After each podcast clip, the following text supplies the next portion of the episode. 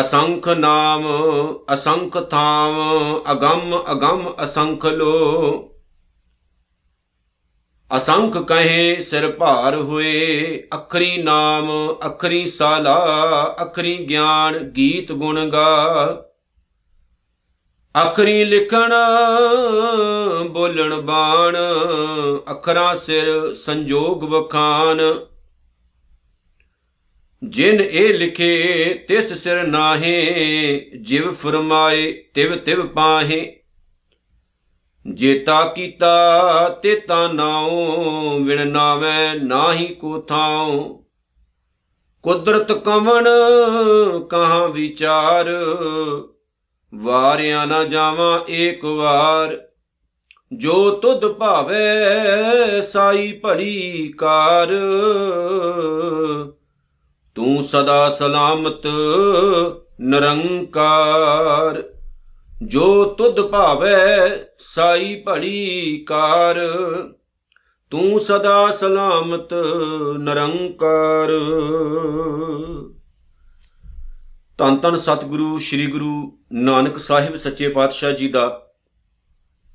ਉਹਨਾਂ ਦੇ ਪਵਿੱਤਰ ਪਾਵਨ ਚਰਨਾਂ ਦਾ ਧੰਨਵਾਦ ਕਰਦਿਆਂ ਹੋਇਆਂ ਅਤੇ ਸ੍ਰੀ ਗੁਰੂ ਗ੍ਰੰਥ ਸਾਹਿਬ ਜੀ ਦੇ ਪਾਵਨ ਚਰਨਾਂ ਦੇ ਵਿੱਚ ਨਮਸਕਾਰ ਕਰਕੇ ਕਲਗੀਧਰ ਦਸ਼ਮੇਸ਼ ਪਾਤਸ਼ਾਹ ਵੱਲੋਂ ਖਾਲਸਾ ਪੰਥ ਨੂੰ ਮਹਾਨ ਬਖਸ਼ਿਸ਼ ਦੇ ਨਾਲ, ਫਤਿਹ ਦੇ ਨਾਲ ਆਪਣੀ ਸਾਂਝ ਪਾਈਏ ਜੀ। ਪਿਆਰ ਨਾਲ ਸਾਰੇ ਗੱਜ ਵੱਜ ਕੇ ਆਖੋ, ਵਾਹਿਗੁਰੂ ਜੀ ਕਾ ਖਾਲਸਾ, ਵਾਹਿਗੁਰੂ ਜੀ ਕੀ ਫਤਿਹ। ਧੰਨ ਗੁਰੂ ਗ੍ਰੰਥ ਸਾਹਿਬ ਜੀ ਦੀ ਪਾਵਨ ਬਾਣੀ ਦਾ ਇੱਕ ਪਿਆਰਾ ਸੰਦੇਸ਼ ਹੈ, ਸੋ ਡਰੈ ਜੇ ਪਾਪ ਕਮਾਮਦਾ ਧਰਮੀ ਬਿਗਸੇਤ। ਡਰਦਾ ਉਹੀ ਹੈ, ਜਿਹੜਾ ਇਨਸਾਨ ਪਾਪੀ ਹੈ, ਜਿਹੜਾ ਧਰਮੀ ਹੈ, ਉਹ ਹਮੇਸ਼ਾ ਹੀ ਖੁਸ਼ ਰਹਿੰਦਾ ਹੈ। ਜਿਵੇਂ ਗੁਰੂ ਨਾਨਕ ਸਾਹਿਬ ਨੇ ਆਪ ਖੁਦ ਸੁਣਿਆ ਵਾਲੀਆਂ ਪੌੜੀਆਂ ਦੇ ਅਖੀਰ ਵਿੱਚ ਇਹ ਸ਼ਬਦ ਹਰ ਜਗ੍ਹਾ ਤੇ ਅੰਕਿਤ ਕੀਤੇ ਨੇ, ਨਾਨਕ ਭਗਤਾਂ ਸਦਾ ਵਿਗਾਸ, ਸੁਣਿਆ ਦੁਖ ਪਾਪ ਕਾ ਨਾਸ਼। ਜਿਹੜੇ ਰੱਬ ਦੇ ਪਿਆਰੇ ਹੁੰਦੇ ਨੇ, ਸੱਚ ਦੇ ਮੁਤਲਾਸ਼ੀ ਨੇ, ਜਿਨ੍ਹਾਂ ਨੇ ਸੱਚ ਨਾਲ ਸਾਂਝ ਪਾ ਲਈ ਹੈ, ਗੁਰੂ ਨਾਨਕ ਸਾਹਿਬ ਜੀ ਕਹਿੰਦੇ ਨੇ, ਵਾਹਿਗੁਰੂ ਉਹਨਾਂ ਦੇ ਚਿਹਰੇ ਤੇ ਸਦਾ ਖੜਾਓ ਹੀ ਬਣਾ ਕੇ ਰੱਖਦਾ ਹੈ। ਉਹਨਾਂ ਦੀ ਜ਼ਿੰਦਗੀ ਨਾ ਤਾਂ ਦੁੱਖ ਨਾਲ ਤੇ ਨਾ ਪਾਪਾਂ ਨਾਲ ਭਰੀ ਹੁੰਦੀ ਹੈ। ਉਹਨਾਂ ਦੀ ਜ਼ਿੰਦਗੀ ਦੇ ਵਿੱਚ ਖੜਾਓ, ਉਤਸ਼ਾਹ ਹਮੇਸ਼ਾ ਰਹਿੰਦਾ ਹੈ ਔਰ ਇਸ ਚੀਜ਼ ਦਾ ਕਾਰਨ ਇਹ ਹੈ, ਜਿਨ੍ਹਾਂ ਨੇ ਸੁਣ ਲਿਆ, ਮੰਨ ਲਿਆ ਤੇ ਆਪਣੇ ਜੀਵਨ ਦੇ ਵਿੱਚ ਧਾਰਨ ਕਰ ਲਿਆ। ਸਿਰਫ ਇੰਨੀ ਗੱਲ ਹੈ। ਸੁਣਿਆ, ਮੰਨਿਆ, ਮਨ ਕੀਤਾ ਭਾਉ ਦੁੱਖ ਪਰ ਹਰ ਸੁਖ ਕਰ ਲੈ ਜਾਏ। ਜਿਨ੍ਹਾਂ ਨੇ ਸੁਣਿਆ, ਮੰਨਿਆ ਤੇ ਮੰਨ ਕੇ ਜੀਵਨ ਵਿੱਚ ਧਾਰਨ ਕਰਕੇ ਜੀਵਨ ਨੂੰ ਉਹਦੇ ਉਪਦੇਸ਼ਾਂ ਮੁਤਾਬਕ ਢਾਲ ਲਿਆ। ਸਤਿਗੁਰੂ ਕਹਿੰਦੇ ਨੇ, ਉਹਨਾਂ ਦੇ ਦੁੱਖ ਸਾਰੇ ਨਾਸ਼ ਹੋ ਜਾਂਦੇ ਨੇ। ਗੁਰੂ ਨਾਨਕ ਸਾਹਿਬ ਉਹਨਾਂ ਤੇ ਇਨੀ ਬਖਸ਼ਿਸ਼ ਕਰਦੇ ਨੇ ਕਿ ਉਹਨਾਂ ਦੇ ਜੀਵਨ ਵਿੱਚ ਪਲਟਾ ਆ ਜਾਂਦਾ ਹੈ। ਜੀਵਨ ਵਿੱਚ ਬਦਲਾਅ ਆ ਜਾਂਦਾ ਹੈ। ਕਿਉਂਕਿ ਸਤਿਗੁਰੂ ਜੀ ਬਖਸ਼ਿਸ਼ ਹੀ ਨਹੀਂ ਕਰ ਦਿੰਦੇ ਨੇ। ਤੇ ਜਿਹੜੇ ਉਹਨਾਂ ਦੇ ਨਾਲ ਜੁੜੇ ਹੁੰਦੇ ਨੇ, ਉਹਨਾਂ ਉੱਤੇ ਵੀ ਮਾਲਕ ਦਇਆ ਕਰਦੇ ਨੇ। ਉਹਨਾਂ ਦਾ ਵੀ ਜੀਵਨ ਜਿਹੜਾ ਉਹ ਚੇਂਜ ਹੋ ਜਾਂਦਾ ਹੈ। ਅਕਾਲ ਪੁਰਖ ਵਾਹਿਗੁਰੂ ਦੀ ਮਹਾਨ ਕੁਦਰਤ ਦਾ ਦੁਨੀਆ ਦਾ ਕੋਈ ਇਨਸਾਨ ਅੰਤ ਨਹੀਂ ਪਾ ਸਕਦਾ ਹੈ। ਇਸ ਕੁਦਰਤ ਦੇ ਵਿੱਚ ਚੰਗੇ ਮਾੜੇ ਹਰ ਤਰ੍ਹਾਂ ਦੇ ਇਨਸਾਨ ਵਸਦੇ ਨੇ। ਇਸ ਕੁਦਰਤ ਦੇ ਵਿੱਚ ਦਾਨ ਕਰਨ ਵਾਲੀ ਵੀ ਨੇ ਤੇ ਚੋਰੀਆਂ ਕਰਨ ਵਾਲੀ ਵੀ ਨੇ। ਇਸ ਕੁਦਰਤ ਦੇ ਵਿੱਚ ਖੂਨ ਦੇਣ ਵਾਲੀ ਵੀ ਨੇ ਤੇ ਖੂਨ ਨਚੋੜਨ ਵਾਲੀ ਵੀ ਨੇ। ਇਸ ਕੁਦਰਤ ਦੇ ਵਿੱਚ ਕਿਸੇ ਦਾ ਢਿੱਡ ਭਰਨ ਵਾਲੀ ਵੀ ਨੇ। ਇਸ ਕੁਦਰਤ ਦੇ ਵਿੱਚ ਕਿਸੇ ਦੀ ਰੋਟੀ ਖੋਣ ਵਾਲੇ ਵੀ ਨੇ। ਕਿਸੇ ਦਾ ਜੀਵਨ ਦੇਣ ਵਾਲੇ ਵੀ ਵਸਦੇ ਨੇ, ਜੀਵਨ ਲੈਣ ਵਾਲੇ ਵੀ ਵਸਦੇ ਨੇ। ਕਿਉਂਕਿ ਕੁਦਰਤ ਰੰਗਾਂ ਦੇ ਨਾਲ ਭਰੀ ਹੋਈ ਹੈ, ਵੱਖ-ਵੱਖ ਰੰਗ ਨੇ ਇਸ ਮਹਾਨ ਕੁਦਰਤ ਦੇ। ਔਰ ਕੁਦਰਤ ਦੀ ਇਸ ਮਹਾਨ ਵਡਿਆਈ ਨੂੰ ਗੁਰੂ ਨਾਨਕ ਸਾਹਿਬ ਨੇ ਆਪਣੇ ਬੋਲਾਂ ਦੇ ਵਿੱਚ ਅੰਕਿਤ ਕੀਤਾ ਹੈ। ਅੱਜ ਦੀ ਪੌੜੀ ਬੜੀ ਕਮਾਲ ਦੀ ਹੈ। ਜਿੱਥੇ ਸਤਿਗੁਰੂ ਜੀ ਨੇ ਇੱਕ ਬੜੀ ਵੱਡੀ ਗੱਲ ਸਮਝਾਈ ਕਿ ਦੁਨੀਆ ਦੇ ਉਹ ਲੋਕ ਭੁੱਲਣ ਨੇ ਜਿਹੜੇ ਲੋਕ ਕੁਦਰਤ ਦਾ ਲੇਖਾ ਜੋਖਾ ਕਰਨ ਲੱਗਦੇ ਨੇ। ਇੱਥੇ ਤਾਂ ਮੈਂ ਥੋੜਾ ਜਿਹਾ ਇਹ ਵੀ ਨਾਲ ਗੱਲ ਅੰਕਿਤ ਕਰ ਦਵਾਂ ਜਿਵੇਂ ਮੈਂ ਪਿਛਲੀ ਵੀਡੀਓ 'ਚ ਅੰਕਿਤ ਕੀਤੀ ਸੀ ਵੀ 84 ਲੱਖ ਜੂਨ ਦਾ ਕੋਈ ਡਾਟਾ ਨਹੀਂ ਹੈ। ਤੇ ਨਾ ਹੀ ਜੂਨਾਂ ਗਿਣੀਆਂ ਮਿੱਥੀਆਂ ਜਾ ਸਕਦੀਆਂ ਨੇ। ਬ੍ਰਾਹਮਣਵਾਦੀ ਸੋਚ 84 ਲੱਖ ਜੂਨ ਦੀ ਗੱਲ ਕਰਦੀ ਹੈ, ਪਰ ਗੁਰੂ ਗ੍ਰੰਥ ਸਾਹਿਬ ਜੀ ਕਈ ਕੋਟ ਦੀ ਗੱਲ ਕਰਦੇ ਆ ਭਾਵ ਕਿ ਗਿਣਤੀ ਮਿੰਤੀ ਤੋਂ ਬਾਹਰ ਦੀ ਗੱਲ ਕਰਦੇ ਬ੍ਰਾਹਮਣ ਦੀ ਸੋਚ ਕਿਸੇ ਵੱਖਰੇ ਧਰਮਰਾਜ ਨੂੰ ਬਣਾਉਂਦੀ ਹੈ, ਗੁਰੂ ਗ੍ਰੰਥ ਸਾਹਿਬ ਦੀ ਪਾਣ ਬਾਣੀ ਧਰਮਰਾਜ ਕੇਵਲ ਰੱਬ ਦੇ ਕਾਨੂੰਨ ਦੀ ਗੱਲ ਕਰਦੀ ਹੈ। ਬ੍ਰਾਹਮਣ ਦੀ ਸੋਚ ਜਿਹੜੀ ਹੈ ਉਹ ਚਿੱਤਰਗੁਪਤ ਤੱਕ ਸੀਮਤ ਹੈ। ਗੁਰੂ ਗ੍ਰੰਥ ਸਾਹਿਬ ਮਹਾਰਾਜ ਚਿੱਤਰਗੁਪਤ ਬੰਦੇ ਦੇ ਸੰਸਕਾਰਾਂ ਨੂੰ ਕਹਿੰਦੇ ਨੇ। ਬ੍ਰਾਹਮਣ ਦੀ ਸੋਚ ਇੱਕ ਨਰਕ ਸਵਰਗ ਤੱਕ ਖੜੀ ਹੈ। ਗੁਰੂ ਗ੍ਰੰਥ ਸਾਹਿਬ ਦੀ ਸੋਚ ਇਹ ਹੈ, ਗੁਰੂ ਦੇ ਚਰਨਾਂ ਤੋਂ ਟੁੱਟਣਾ ਨਰਕ ਹੈ, ਗੁਰੂ ਦੇ ਚਰਨਾਂ ਨਾਲ ਜੁੜ ਕੇ ਰਹਿਣਾ ਸਵਰਗ ਹੈ। ਨਹੀਂ ਤਾਂ ਹੋਰ ਕਿਸੇ ਨਰਕ ਸਵਰਗ ਦੀ ਲੋੜ ਨਹੀਂ। ਹਰ ਇੱਕ ਚੀਜ਼ ਨੂੰ ਗਿਣਤੀ ਮਿੰਤੀ ਦੇ ਵਿੱਚ ਅੰਕਿਤ ਕੀਤਾ ਗਿਆ ਹੈ। ਲੇਕਿਨ ਧੰਨ ਗੁਰੂ ਗ੍ਰੰਥ ਸਾਹਿਬ ਮਹਾਰਾਜ ਦੀ ਪਾਵਨ ਬਾਣੀ ਨੇ ਐਸਾ ਕਿਤੇ ਨਹੀਂ ਲਿਖਿਆ ਹੈ। ਗੁਰੂ ਗ੍ਰੰਥ ਸਾਹਿਬ ਦੀ ਮਹਾਰਾਜ ਦੀ ਪਾਵਨ ਬਾਣੀ ਬੰਦੇ ਨੂੰ ਆਜ਼ਾਦੀ ਨਾਲ ਜਿਉਣਾ ਸਿਖਾਉਂਦੀ ਹੈ। ਸਾਡੇ ਕੁਝ ਹਾਲਾਤ ਇਦਾਂ ਨੇ ਇਦਾਂ ਦੇ ਬਣ ਚੁੱਕੇ ਨੇ ਕਿ ਜਿਸ ਟਾਈਮ ਬੱਚਾ ਪੈਦਾ ਹੁੰਦਾ ਹੈ ਨਾ, ਬੱਚੇ ਦੇ ਪੈਦਾ ਹੋਣ ਤੋਂ ਲੈ ਕੇ ਉਹਦੇ ਮਰਨ ਤੱਕ ਅਸੀਂ ਮਾਂ-ਬਾਪ ਹੋ ਕੇ ਵਹਿਮਾਂ 'ਚ ਬੱਚੇ ਨੂੰ ਪਾ ਦਿੰਨੇ ਆ ਅਜੇ ਬੱਚਾ ਵਿਚਾਰਾ ਛੋਟਾ ਜਿਹਾ ਹੁੰਦਾ ਉਹਦੇ ਗਲ 'ਚ ਬਾਬਿਆਂ ਦੀਆਂ ਫੋਟੋਆਂ ਲਟਕਾ ਦਿੰਨੇ ਆ ਉਹਦੇ ਗਲ 'ਚ ਧਾਗੇ ਤਵੀਤ ਪਾ ਦਿੰਨੇ ਆ ਉਹਦੇ ਹੱਥਾਂ ਨੂੰ ਕਈ ਤਰ੍ਹਾਂ ਦੇ ਧਾਗੇ ਬੰਨੇ ਹੁੰਦੇ ਨੇ, ਮੌਲੀਆਂ ਆਦਿਕ ਬੰਨੀਆਂ ਹੁੰਦੀਆਂ ਨੇ। ਮੈਂ ਇੱਕ ਬੇਨਤੀ ਕਰਾਂ, ਉਹਨੂੰ ਵਿਚਾਰੇ ਨੂੰ ਸਾਹ ਤਾਂ ਲੈ ਲੈਣ ਦਿਓ ਅਜੇ ਵਿਚਾਰਾ ਜਿਉਣ ਜੋਗਾ ਵੀ ਨਹੀਂ ਹੋਇਆ ਕਿ ਉਹਨੂੰ ਪਹਿਲੇ ਤੁਸੀਂ ਬੰਨਣ ਪਾ ਦਿੱਤੇ ਨੇ। ਐਨੇ ਕੁ ਅਸੀਂ ਕਰਮਕਾਂਡਾਂ 'ਚ ਪੈ ਗਏ ਆ ਕਿ ਅਸੀਂ ਰੱਬ ਦੀ ਬਣਾਈ ਹੋਈ ਕੁਦਰਤ ਨੂੰ ਵੀ ਗਿਣਤੀਆਂ ਮਿੰਤੀਆਂ ਦੇ ਵਿੱਚ ਪਾ ਦਿੱਤਾ। ਜਿਵੇਂ ਵੱਖ-ਵੱਖ ਤਰੀਕੇ ਦੇ ਨਾਲ ਲੋਕਾਂ ਨੂੰ ਪਰਮਾਇਆ ਗਿਆ, ਉਸੇ ਤਰ੍ਹਾਂ ਧਰਮ ਦੀ ਦੁਨੀਆ ਦੇ ਵਿੱਚ ਮਾਲਾ ਤਿਆਰ ਕੀਤੀਆਂ ਗਈਆਂ। ਔਰ ਮਾਲਾ ਦੇ ਮਣਕੇ ਵੀ ਗਿਣਤੀਆਂ ਦੇ ਵਿੱਚ ਤਿਆਰ ਕੀਤੇ ਗਏ। 101 ਮਣਕਾ, ਇੰਨੇ ਮਣਕੇ ਫਿਰ ਉਹ ਆ ਮਿਲਦਾ, ਇੰਨੇ ਮਣਕੇ ਫਿਰ ਉਹ ਆ ਮਿਲਦਾ। ਬਹੁਤ ਸਾਰੇ ਲੋਕਾਂ ਦੇ ਹੱਥ ਵਿੱਚ ਮਾਲਾ ਦੇ ਮਣਕੇ ਹੁੰਦੇ ਨੇ ਤੇ ਖਾਸ ਤੌਰ ਤੇ ਉਹ ਲੋਕ ਜਿਹੜੇ ਲੋਕਾਂ ਨੇ ਧਰਮ ਨੂੰ ਆਪਣਾ ਬਿਜ਼ਨਸ ਹੀ ਬਣਾਇਆ ਹੋਇਆ ਹੈ, ਉਹ ਲੋਕ ਭੇਖ ਵਿਖਾਵਾ ਵੀ ਕਰਦੇ ਨੇ, ਗੁਰੂ ਗ੍ਰੰਥ ਸਾਹਿਬ ਤੋਂ ਪੁੱਛਦੇ ਅਸੀਂ। ਗੁਰੂ ਗ੍ਰੰਥ ਸਾਹਿਬ ਦੀ ਪਾਉਣ ਬਾਣੀ ਵਿੱਚ ਬਾਬਾ ਕਬੀਰ ਸਾਹਿਬ ਖੁਦ ਇਹ ਲਿਖ ਕੇ ਗਏ ਹੋਏ ਨੇ, ਕਹਿੰਦੇ ਨੇ, ਗੱਲ 3.5 ਧੋਤੀਆਂ ਤੇਰੇ ਪਾਇਨ ਤੱਗ, ਗਲੀ ਜਿੰਨਾ ਜਪ ਵਾਲੀਆਂ, ਲੋਟੇ ਹੱਥ ਨਬੱਗ ਓਏ ਹਰ ਕੇ ਸੰਤ ਨਾ ਆਖੀਏ ਬਨਾਰਸ ਕੇ ਠੱਗ। ਜਿਹੜੀ ਚੀਜ਼ ਵਿਖਾਵਾ ਹੈ, ਉਹ ਚੀਜ਼ ਗਲਤ ਹੈ। ਮੈਂ ਬੜਾ ਇੱਕ ਦਿਨ ਹੈਰਾਨ ਹੋਇਆ ਜਦੋਂ ਮੈਂ ਫੇਸਬੁੱਕ ਉੱਤੇ ਇੱਕ ਵੀਰ ਨੇ ਪੋਸਟ ਪਾਈ, ਉੱਤੇ ਲਿਖਿਆ ਸੀ ਗੁਰੂ ਨਾਨਕ ਸਾਹਿਬ ਦੀ ਮਾਲਾ। ਗੁਰੂ ਨਾਨਕ ਸਾਹਿਬ ਖੁਦ ਮਾਲਾ ਤੋਂ ਮਨਾ ਕਰਦੇ ਨੇ ਤੇ ਉਹਨਾਂ ਨੇ ਸਿੱਖਾਂ ਨੇ ਗੁਰੂ ਨਾਨਕ ਸਾਹਿਬ ਦੀ ਮਾਲਾ ਵੀ ਤਿਆਰ ਕਰ ਲਈ ਕਿ ਗੁਰੂ ਨਾਨਕ ਸਾਹਿਬ ਵੀ ਮਾਲਾ ਫੇਰਦੇ ਹੁੰਦੇ ਸਨ। ਗੁਰੂ ਨਾਨਕ ਸਾਹਿਬ ਤਾਂ ਇਸ ਚੀਜ਼ ਦਾ ਬਿਲਕੁਲ ਹੀ ਵਿਰੋਧ ਕਰਦੇ ਨੇ ਵੀ ਕੋਈ ਮਾਲਾ ਫੜ ਕੇ ਰਾਮ ਰਾਮ ਕਰਨ ਨਾਲ ਰੱਬ ਦੇ ਨੇੜੇ ਨਹੀਂ ਹੁੰਦਾ। ਅਸਲ ਦੇ ਵਿੱਚ ਕਬੀਰ ਸਾਹਿਬ ਨੇ ਕਿਹਾ ਨਾ ਕਬੀਰ ਮੇਰੀ ਸਿਮਰਨੀ ਰਸਨਾ ਉੱਪਰ ਰਾਮ ਆਦ ਜੁਗਾਦੀ ਸਗਲ ਭਗਤ ਤਾਂ ਕੋ ਸੁਖ ਬਿਸ਼ਰਾਮ ਆਹੀ ਮਾਲਾ ਹੈ ਸਾਡੀ। ਪਰਮਾਤਮਾ ਦੀ ਗੱਲ ਕਰਨੀ। ਕਬੀਰ ਜਪਣੀ ਕਾਠ ਕੀ ਕਿਆ ਦਿਖਲਾਵੇਂ ਲੋਏ, ਆ ਲੋਕਾਂ ਨੂੰ ਕੀ ਦਿਖਾ ਰਹੇ ਮੈਂ ਮਾਲਾ ਫੇਰ ਰਿਹਾ। ਔਰ ਗੁਰਬਾਣੀ ਇਸ ਚੀਜ਼ ਤੋਂ ਬਹੁਤ ਦੂਰ ਹੈ। ਅਸੀਂ ਰੱਬ ਨੂੰ ਵੀ ਗਿਣਤੀਆਂ ਮਿੰਤੀਆਂ ਦੇ ਵਿੱਚ ਪਾ ਲਿਆ। ਇਥੋਂ ਤੱਕ ਕਿ ਅਸੀਂ ਗੁਰਬਾਣੀ ਦੇ ਨਾਮ ਤੇ ਚਲੀਆਂ ਵੀ ਕੱਟਣੇ ਸ਼ੁਰੂ ਕਰ ਦਿੱਤੇ। ਜੀ, ਮੈਂ 101 ਪਾਠ ਜਪਜੀ ਸਾਹਿਬ ਦੇ ਕਰਦਾ। ਜੀ ਸੁਖਮਨੀ ਸਾਹਿਬ ਦੇ ਇੰਨੇ ਕਰਦਾ। ਜੀ, ਆਸਾ ਦੀ ਵਾਰ ਦੇ ਇੰਨੇ ਕਰਦਾ। ਇਹ ਗਿਣਤੀਆਂ ਮਿੰਤੀਆਂ ਹੈ ਔਰ ਗਿਣਤੀਆਂ ਮਿੰਤੀਆਂ ਦੇ ਚੱਕਰ ਵਿੱਚ ਅਸੀਂ ਬਹੁਤ ਦੂਰ ਚਲੇ ਗਏ। ਲੇਕਿਨ ਜਦੋਂ ਗੁਰੂ ਨਾਨਕ ਸਾਹਿਬ ਜੀ ਗੱਲ ਕਰਦੇ ਨੇ ਕੁਦਰਤ ਦੀ ਤੇ ਸਤਿਗੁਰੂ ਜੀ ਜਦੋਂ ਉਸ ਨੂੰ ਬੇਅੰਤ ਕਹਿੰਦੇ ਨੇ ਨਾ ਕਿ ਪ੍ਰਮਾਤਮਾ ਤੂੰ ਮਹਾਨ ਹੈ, ਤੂੰ ਬੇਅੰਤ ਹੈ, ਤੇਰੀ ਕੁਦਰਤ ਦਾ ਪਾਰਾ ਵਾਰਣੀ, ਤੇ ਸਤਿਗੁਰੂ ਉੱਥੇ ਗੱਲ ਕਰਦੇ ਨੇ ਅਸੰਖ ਨਾਮ, ਅਸੰਖ ਥਾਮ, ਅਗੰਮ ਅਗੰਮ, ਅਸੰਖ ਲੋ ਇਸ ਕਾਇਨਾਤ ਦੇ ਵਿੱਚ ਕਈ ਨਾਵਾਂ ਤੇ ਤੇ ਕਈ ਤਰ੍ਹਾਂ ਦੇ ਜੀਵ ਵਸਦੇ ਨੇ। ਅਸੰਖ ਨਾਮ, ਉਹਨਾਂ ਦੇ ਨਾਮਾਂ ਦੀ ਗਿਣਤੀ ਨਹੀਂ ਕੀਤੀ ਜਾ ਸਕਦੀ। ਅਸੰਖ ਥਾਮ, ਉਹਨਾਂ ਦੇ ਵੱਖ-ਵੱਖ ਜਿਹੜੇ ਨੇ ਥਾਂ ਨੇ, ਉਹਨਾਂ ਦੀ ਗਿਣਤੀ ਨਹੀਂ ਕੀਤੀ ਜਾ ਸਕਦੀ। ਕਿੰਨੀਆਂ ਐਸੀਆਂ ਥਾਵਾਂ ਨੇ, ਕਿੰਨੀਆਂ ਐਸੀਆਂ ਜਗ੍ਹਾ ਨੇ, ਜਿਹੜੀਆਂ ਅੱਜ ਤੱਕ ਬੰਦੇ ਦੀ ਪਹੁੰਚ ਤੋਂ ਬਾਹਰ ਹੈ। ਮੈਂ ਗੁਰਬਾਣੀ ਕੱਲੀ ਇਸ ਧਰਤੀ ਦੀ ਨਹੀਂ। ਗੁਰਬਾਣੀ ਪੂਰੇ ਵਰਲਡ ਦੀ ਗੱਲ ਕਰ ਰਹੀ ਹੈ, ਬ੍ਰਹਿਮੰਡ ਦੀ ਗੱਲ ਕਰਦੀ ਹੈ। ਤੇ ਬੰਦਾ ਤਾਂ ਅੱਜ ਵੀ ਸੁੰਗੜੀ ਸੋਚ ਲੈ ਕੇ ਬੈਠਾ ਹੋਇਆ। ਸਤਿਗੁਰ ਕਹਿੰਦੇ, ਇਸ ਬ੍ਰਹਿਮੰਡ ਦੇ ਵਿੱਚ ਪ੍ਰਮਾਤਮਾ ਨੇ ਕਈ ਨਾਵਾਂ ਦੇ ਜੀ ਪੈਦਾ ਕੀਤੇ ਨੇ। ਉਹਨਾਂ ਦੀਆਂ ਬਹੁਤ ਜ਼ਿਆਦੀਆਂ ਰਹਿਣ ਵਾਸਤੇ ਜਗ੍ਹਾ ਵੀ ਪ੍ਰਮਾਤਮਾ ਨੇ ਤਿਆਰ ਕੀਤੀਆਂ ਨੇ। ਹੁਣ ਪੱਥਰ ਦਾ ਕੀੜਾ ਪੱਥਰ ਦੇ ਵਿੱਚ ਰਹਿੰਦਾ ਰੱਬ ਉੱਥੇ ਵੀ ਕਿਰਪਾ ਕਰੇ ਉਹਨੂੰ। ਮਾਲਕ ਜੀ, ਕਾਹੇ ਰੇ ਮਨ ਚਿਤਵੇਂ ਉਦਮ ਜਾਂ ਆਹਰ ਹਰ ਜੀਓ ਪਰਿਆ। ਸੈਲ ਪੱਥਰ ਮੈਂ ਜੰਤੋ ਪਾਏ, ਤਾਂ ਘਰ ਜਿ ਕੇ ਆਗੇ ਕਰ ਧਰਿਆ। ਮੇਰੇ ਮਾਧੋ ਜੀ ਸਤ ਸੰਗਤ ਮਿਲੇ ਸੋ ਤਰਿਆ। ਗੁਰ ਪ੍ਰਸਾਦ ਪਰਮ ਪਦ ਪਾਇਆ, ਸੂਕੇ ਕਾਸ਼ਟ ਹਰਿਆ। ਵਾਹਿਗੁਰੂ ਜਦੋਂ ਕਿਰਪਾ ਕਰਦਾ ਤੇ ਵਾਹਿਗੁਰੂ ਦੀ ਬਣਾਈ ਹੋਈ ਇਸ ਕੁਦਰਤ ਨੂੰ 84 ਲੱਖ ਦੀ ਗਿਣਤੀ ਦੇ ਵਿੱਚ ਨਾ ਲਿਆਓ।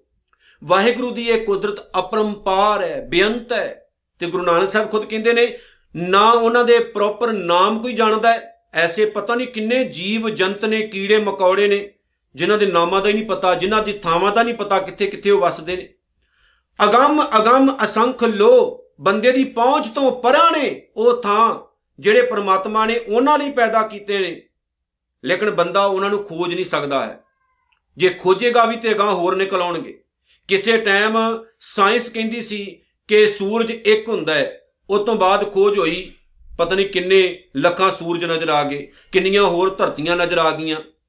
ਪਹਿਲਾਂ ਇੱਕ ਗੈਲੈਕਸੀ ਦੀ ਗੱਲ ਹੁੰਦੀ ਸੀ, ਅੱਜ 2 ਅਰਬ ਤੋਂ ਉੱਪਰ ਗੈਲੈਕਸੀਆਂ ਦੀਆਂ ਗੱਲਾਂ ਹੋਣੀਆਂ ਸ਼ੁਰੂ ਹੋ ਗਈਆਂ। ਸਤਿਗੁਰੂ ਕਹਿੰਦੇ, ਖੋਜ ਤੋਂ ਬਹੁਤ ਪਰੇ ਹੈ। ਵਾਹਿਗੁਰੂ ਦੀ ਕੁਦਰਤ ਨੂੰ ਕੋਈ ਬੰਦਾ ਖੋਜ ਨਹੀਂ ਸਕਦਾ ਹੈ। ਜਿਸ ਪਰਮਾਤਮਾ ਦੀ ਬਣਾਈ ਹੋਈ ਕਿਰਤ ਨੂੰ ਆਪਾਂ ਪ੍ਰੋਪਰ ਨਹੀਂ ਜਾਣ ਸਕਦੇ, ਅਸੀਂ ਉਸ ਰੱਬ ਨੂੰ ਕੀ ਜਾਣਾਂਗੇ? ਮੁਨਕਰ ਹੋ ਗਏ ਅਸੀਂ ਰੱਬ ਤੋਂ। ਅਸੰਖ ਕਹੇ, ਸਿਰ ਭਾਰ ਹੋਏ।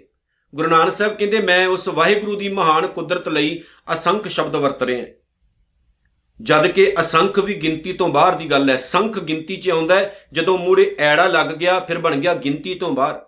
ਪਰ ਵਾਹਿਗੁਰੂ ਦੀ ਕੁਦਰਤ ਵਾਸਤੇ ਗੁਰੂ ਨਾਨਕ ਸਾਹਿਬ ਕਹਿੰਦੇ, ਜੇ ਮੈਂ ਅਸੰਖ ਸ਼ਬਦ ਵੀ ਵਰਤ ਰਿਹਾ ਨਾ ਤੇ ਉਹ ਵੀ ਸਿਰ ਤੇ ਭਾਰ ਚੱਕਣ ਵਾਲੀ ਗੱਲ ਹੈ। ਇੱਥੇ ਸਮਝਾ ਰਹੇ ਨੇ ਕਿ ਪ੍ਰਮਾਤਮਾ ਦੀ ਕੁਦਰਤ ਵਾਸਤੇ ਕੋਈ ਸ਼ਬਦ ਨਹੀਂ ਵਰਤਿਆ ਜਾ ਸਕਦਾ। ਉਹ ਬਹੁਤ ਪਰੇ ਹੈ, ਬਹੁਤ ਪਰੇ ਹੈ, ਬਹੁਤ ਮਹਾਨ ਹੈ ਜਿਹਨੂੰ ਵਾਹਿਗੁਰੂ ਆਨੇ ਆਪਾਂ। ਅਸੀਂ ਉਸ ਕੁਦਰਤ ਵਾਸਤੇ ਕਿਵੇਂ 84 ਲੱਖ ਸ਼ਬਦ ਵਰਤ ਸਕਦੇ ਹਾਂ? ਜੇ ਗੁਰਬਾਣੀ 'ਚ ਵਰਤੇ ਨੇ ਤੇ ਮੁਹਾਵਰੇ ਵਜੋਂ ਵਰਤੇ ਗਏ ਨੇ, ਉਹ ਗੁਰੂ ਸਾਹਿਬ ਦਾ ਆਪਣਾ ਸਿਧਾਂਤ ਨਹੀਂ ਹੈ। ਇਹ ਹਮੇਸ਼ਾ ਯਾਦ ਰੱਖਿਓ। ਗੁਰੂ ਸਾਹਿਬ ਦਾ ਆਪਣਾ ਸਿਧਾਂਤ ਬਹੁਤ ਵੱਡਾ ਹੈ, ਪਰਾਂ ਹੈ। ਕਿ ਵਾਹਿਗੁਰੂ ਦੀ ਕੁਦਰਤ ਨੂੰ ਗਿਣਤੀਆਂ ਮਿੰਤੀਆਂ ਵਿੱਚ ਨਹੀਂ ਮਿਣਿਆ ਜਾ ਸਕਦਾ ਹੈ। ਅਸੰਖ ਕਹੇ ਸਿਰ ਭਾਰ ਹੋਏ ਭਾਰ ਚੱਕਣ ਵਾਲੀ ਗੱਲ ਹੈ, ਉਹਦੀ ਕੁਦਰਤ ਵਾਸਤੇ ਕੋਈ ਸ਼ਬਦ ਵਰਤਣਾ।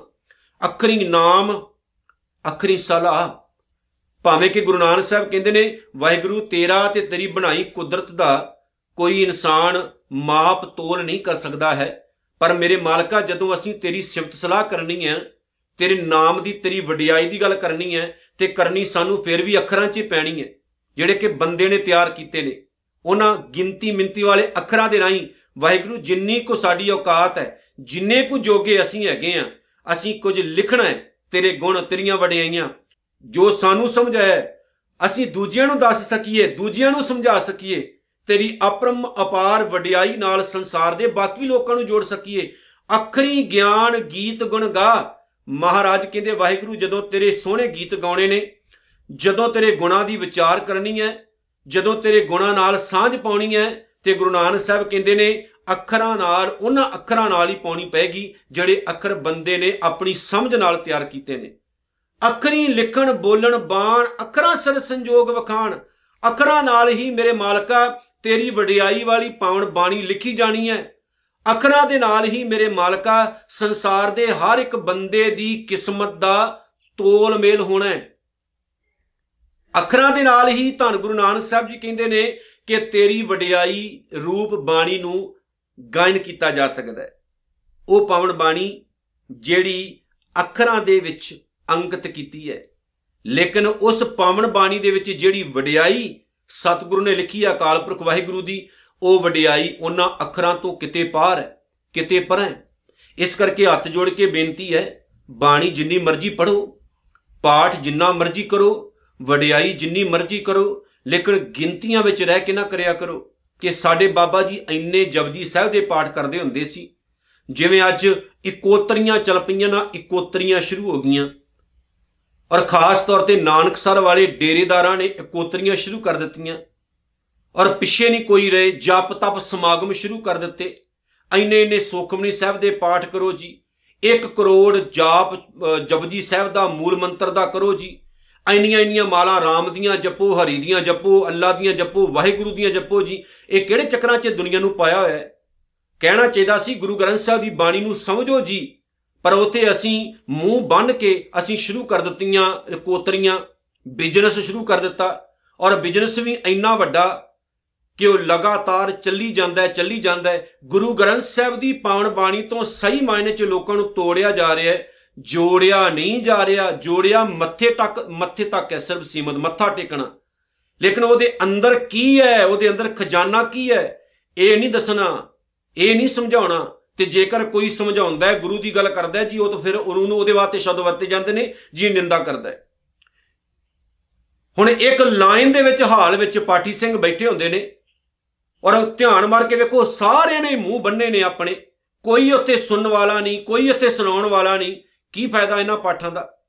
ਬਾਹਰ ਬੈਠੇ ਬਿਠਾਏ ਬੁਕਿੰਗ ਕੀਤੀ ਜਾਂਦੀ ਹੈ, ਕੁੰਭ ਨਾਰੀ ਰੱਖਿਆ ਜਾਂਦਾ ਹੈ, ਜਲ ਰੱਖਿਆ ਜਾਂਦਾ ਹੈ, ਤੇ ਉਹ ਲੋਕਾਂ ਨੂੰ ਫੜਾ ਕੇ ਕਿਹਾ ਜਾਂਦਾ ਹੈ, ਆਹ ਚੱਕੋ ਜੀ ਆਪਣੇ ਪਾਠ ਦਾ ਮਹਾਤਮ। ਕੀ ਫਾਇਦਾ ਹੋਇਆ? ਯਾਦ ਰੱਖਿਓ, ਜੇ ਰੋਟੀ ਮੈਂ ਖਾ ਰਿਹਾ, ਭੁੱਖ ਮੇਰੀ ਮਿਟਣੀ ਤੁਹਾਡੀ ਨਹੀਂ। ਪਾਣੀ ਮੈਂ ਪੀ ਰਿਹਾ, ਪਿਆਸ ਮੇਰੀ ਮਿਟਣੀ ਹੈ, ਤੁਹਾਡੀ ਨਹੀਂ। ਜਦੋਂ ਤੱਕ ਤੁਸੀਂ ਬਾਣੀ ਸੁਣੀ ਨਹੀਂ ਬਾਣੀ ਸਮਝੀ ਨਹੀਂ, ਤੁਹਾਡੇ ਕੰਨਾਂ ਰਾਹੀਂ ਤੁਹਾਡੇ ਅੰਦਰ ਗਈ ਨਹੀਂ।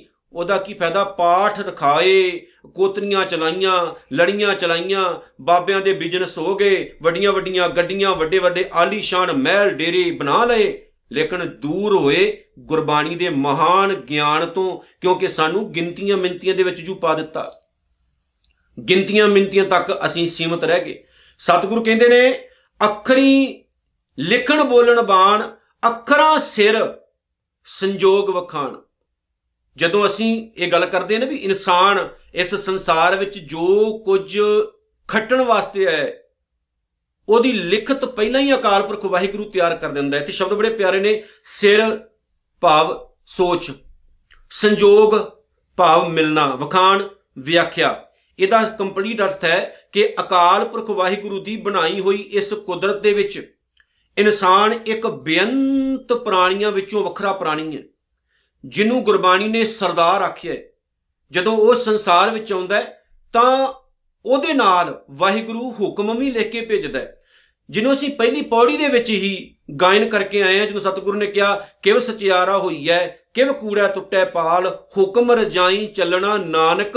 ਲਿਖਿਆ ਨਾਲ ਉਹ ਹੁਕਮ, ਉਹ ਨਾਮ ਦੀ ਵਡਿਆਈ, ਉਹ ਨਿਯਮ ਜਿਹੜੇ ਕਿ ਸਾਡੇ ਪੈਦਾ ਹੋਣ ਨਾਲ ਹੀ ਲਿਖੇ ਗਏ ਨੇ, ਜਿਨ੍ਹਾਂ ਦੇ ਰਾਹੀਂ ਅਸੀਂ ਸੰਸਾਰ ਵਿੱਚ ਘੁੰਮਦੇ ਫਿਰਦੇ ਆਂ ਯਾਦ ਰੱਖੋ, ਅਸੀਂ ਉਸ ਪ੍ਰਮਾਤਮਾ ਦੀ ਬਣਾਈ ਹੋਈ ਕਿਸਮਤ ਰੂਪ ਹੁਕਮ ਤੋਂ ਬਾਹਰ ਨਹੀਂ ਜਾ ਸਕਦੇ।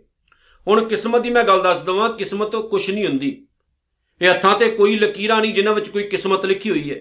ਮੱਥੇ ਉੱਤੇ ਵਿਸ਼ੇਸ਼ ਲਕੀਰਾਂ ਨਹੀਂ ਜਿੱਥੇ ਕੋਈ ਕਿਸਮਤ ਲਿਖੀ ਹੋਈ ਹੈ। ਇਹ ਕੇਵਲ ਤੇ ਕੇਵਲ ਇੱਕ ਵਹਿਮ ਹੈ। ਇੱਥੇ ਸਤਿਗੁਰੂ ਜੀ ਕੇਵਲ ਰੱਬੀ ਹੁਕਮ ਦੀ ਗੱਲ ਕਰਦੇ ਨੇ। ਕਿ ਰੱਬੀ ਹੁਕਮ ਨੂੰ ਵੀ ਅੱਖਰਾਂ ਰਾਹੀਂ ਹੀ ਅਸੀਂ ਵਿਖਿਆਨ ਕਰਦੇ ਆਂ ਕਿ ਬੰਦਿਆ, ਜਦੋਂ ਤੂੰ ਪੈਦਾ ਹੋਇਆ, ਉਹ ਰੱਬੀ ਹੁਕਮ ਭਾਵ ਉਹ ਤੇਰੀ ਕਿਸਮਤ ਵੀ ਵਾਹਿਗੁਰੂ ਨੇ ਨਾਲ ਹੀ ਲਿਖੀ ਹੈ।